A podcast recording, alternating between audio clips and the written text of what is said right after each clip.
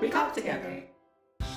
Welcome to the Listen, Talk, Heal podcast, where we talk with members of the University of Toronto community about their experiences during the pandemic and how we as a community can recover together.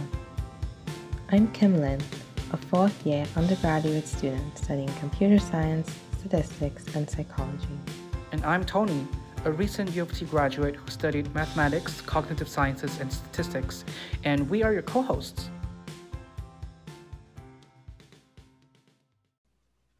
Fantastic. Um, so, how has your summer been? It's been good. I've been spending a lot of time um, getting ready for Innis orientation because I am one of the orientation coordinators as well as doing all the summer planning for um, for Innis College Student Society.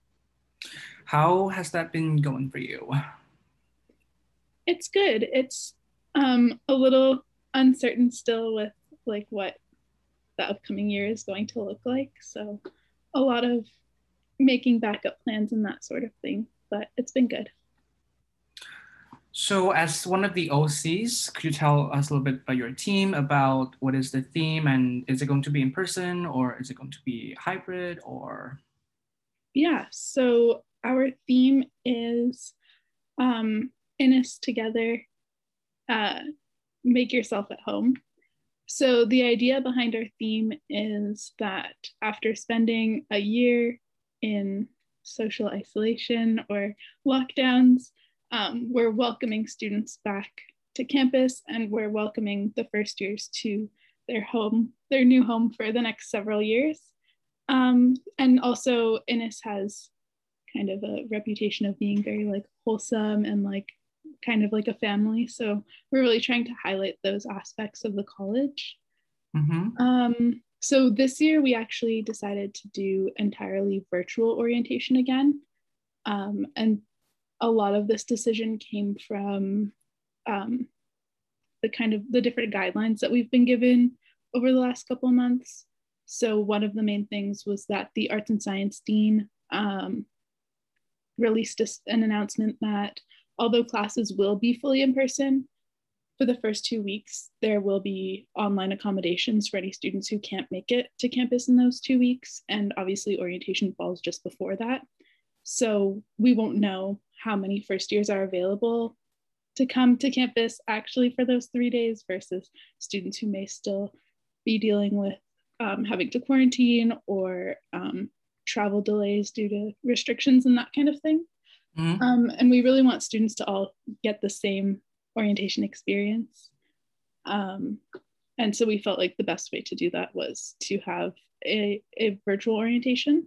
Mm-hmm also last year's orientation was entirely virtual and uh, Innis had a lot of success with that um, virtual aspect. I think there was a lot of benefits to doing it uh, virtually. So great. We're hoping to improve it this year. Thank you. Um, I know that you're on you were on the team also last year, and now you're one of the OCs. Is there something new that you're going to do? Um, yeah. So some of the events will be repeated um, from previous years or from last year, uh, such as the uh, stakeholder panel and student panels where students will have the opportunity to like ask people about university life, as well as Harold's House, which happens every year. Um, but we are hoping to have some different uh, social opportunities this year. We haven't released our schedule yet, um, but we are hoping to like expand and try new things for Ooh, the you can, elements. You can tell us. um, because um, because the app is not going to be launched until September. Oh, okay, cool. Yeah, yeah. so th- th- this one. okay, like, cool. Out. Sure, sure, sure. Yeah, um, yeah. So on our first night, we're hoping to do um, kind of like a formal social night. Um, in previous years in person, that looked like the principal's dinner Mm-hmm. So whether that was the boat cruise or in my year, we like rented out a nightclub, I think.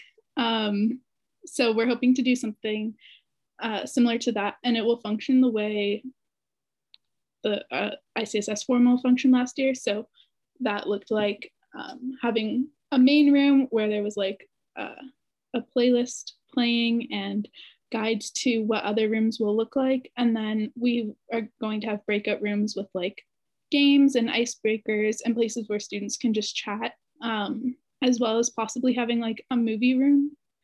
So, one large event um, the first night for around three hours where students can really like interact and get to know each other in that more like social, like low key setting, I guess.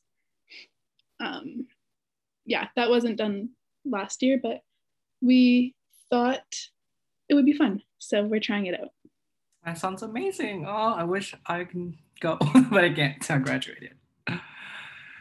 Um, how do you feel about the transition from online school to fully in person? Because you mentioned that the first two weeks are going to be online, and then after that, you have the options to come back to campus, right? Right. I would say I am like cautiously excited. Um, and what I mean by that is I really am looking forward to getting to be like in the classroom again, um, seeing my friends in person and all that kind of stuff. But um, I don't want to get my hopes up too high because last year, of course, um, things started off hybrid and then everything had to shut down again. So yeah. I'm like looking forward to it, but I'm also just trying to be realistic and manage my expectations just in case things have to um, close again. Yeah, that's a valid reason. And you are the you're the you're the president of the ICSS. Uh, how do you feel about campus reopening, and what are you going to do as a team to prep for it? Yeah, so in terms of event planning, we're kind of um, in a place where we're not entirely sure what the guidelines are going to look like for social events, right? So we know that like classes are going to be allowed to ha- uh, happen in person and some orientation planning um, in other colleges uh, or later in the year um, are going to be allowed to happen in person, like later in September and that kind of thing. Um, but we don't exactly know what events, like ones that would be held through the Student Society, um, are going to be approved. Um, so we're just trying to plan for both. Um, everyone's really excited to host in person events, and we're definitely um, planning for in person events but we also are trying to have backup plans for um, if events don't get approved or um, yeah if the university only allows you know t- small events then our larger events will be moved to an online setting and that kind of thing. Uh, so right now we're planning yeah all in-person events but with a backup plan for each of those in-person events in case they aren't allowed to happen. Interesting um, I know that last year, uh, some of the spots on the ICSS weren't filled. Um, are there going to be a by-election coming up? There is. So the forms for the by-election will go out the first week of September, I believe the first full week. So I think um, September 6th. And the elections will happen throughout the month with the results coming out just towards the end of September. Uh, I think we have about 10 unfilled positions. So lots of opportunities for students to get involved. Mm-hmm. And we'll also be hiring a marketing director and photo videographer at the same time. Um, but those are appointed positions. Yeah, there are 10? Wow. Um, do you do you think you have the time to tell us a little bit about these roles? Sure. Um, so currently on ICSS, we only have 12 people. Um, and what it is is that all of the portfolios have at least one person, but most of them can have two people. So we're just missing like the partners. Uh, some of the positions include um, a social director. So they host a lot of our larger events, such as uh, pub nights, formal, um, those kinds of events. Uh, athletics director, we're also missing one. Um, so they help facilitate intramurals as well as host events related to athletics and fitness and health. Um, we are missing a sustainability director, so hosting events, creating awareness for sustainability and trying to practice um, sustainability in our lives. Um, we also have four first year positions that open in September for the first time um, as we welcome our first years. Uh, and those are first year residence rep, uh, commuter rep, international, and uh, Chestnut Residence. So if any first years are looking to get involved, I think that's a really good place to start. Um, yeah, there's a few other, I would have to like check. Oh, it's okay then. Uh, okay. That sounds very exciting. Wow. Um, but also at the same time, it sounds a little bit challenging because um, after you have n- these new people come on board, you, you have to kind of transition them. How do you feel about that? Yeah, I think um,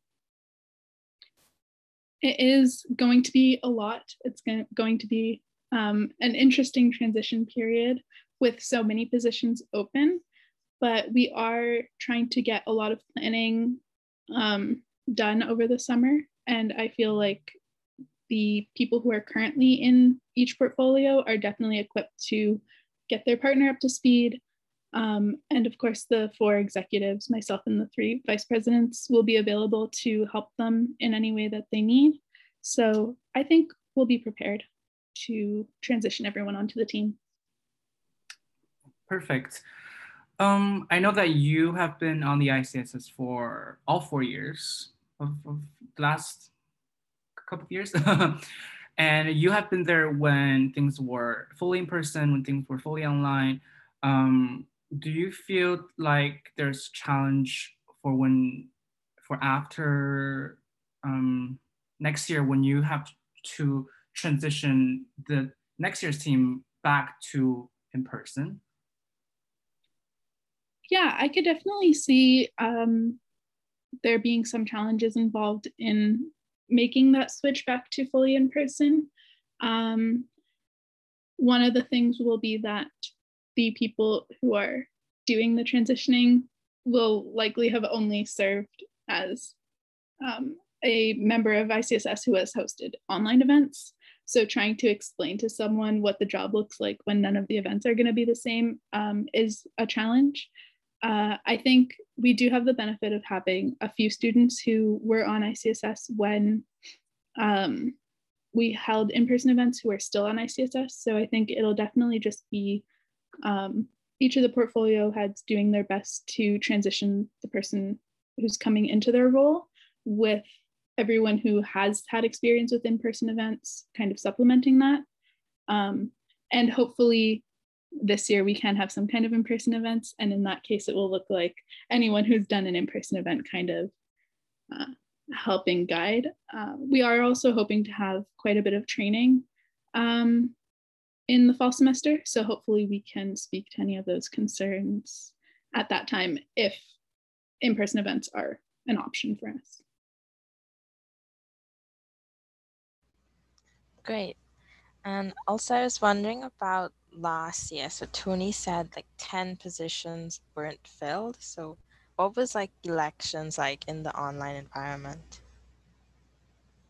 Elections were definitely challenging in an online setting. I think it was a little bit difficult. Um, one for us to spread the the word that elections were happening, um, and also I think trying to manage online forms and getting signatures um, because you need to have uh, 10 signatures to run for a portfolio position and 25 now to run for an executive position. But trying to get those in an online space where you're not meeting up with the people like face to face to get those signatures, I think was a challenge for people who wanted to run.